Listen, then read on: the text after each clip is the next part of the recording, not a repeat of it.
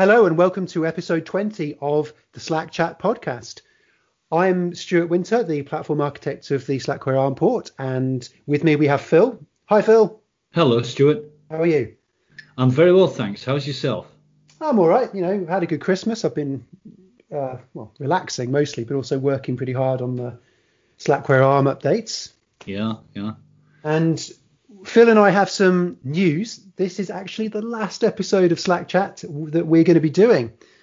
And that's because we've been talking about this and I've now announced the AArch 64 port. And we're thinking really an audio podcast, there are limitations on what we can do. You know, there's only so much we can talk and you can imagine what we're actually doing and what, what we're working on. So we are moving to YouTube so that's going to give us the ability to actually show you what we're doing, um, talk about the build system, show you how things are done, and also show you some of the build process behind the AArch 64 port. So we're really looking forward to that.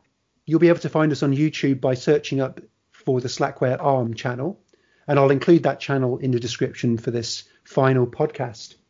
Just as a quick update, we are now in January 2021, just at the start of January, and I have Plasma 5 built, which is the latest version of KDE. I've got the latest version of XFCE built for ARM as well. And all of the user world is all up to date with x86 as it stands. And in fact, Phil and I have just recorded a few episodes for YouTube. It's going to take a yeah, maybe a week or two for me to edit all of them and get them up. Um, but look out for those. And thanks a lot for everyone that sent us comments over the last year because we've been doing this now for a year, haven't we? I think. Yeah, nearly almost a year. Almost a year. Yeah. I mean, if we look mm-hmm. at, let's have a look at the where, where, did when did we start this? Twenty sixth of January. That's a guess. Yeah, twenty fifth. Yeah, almost. 25th.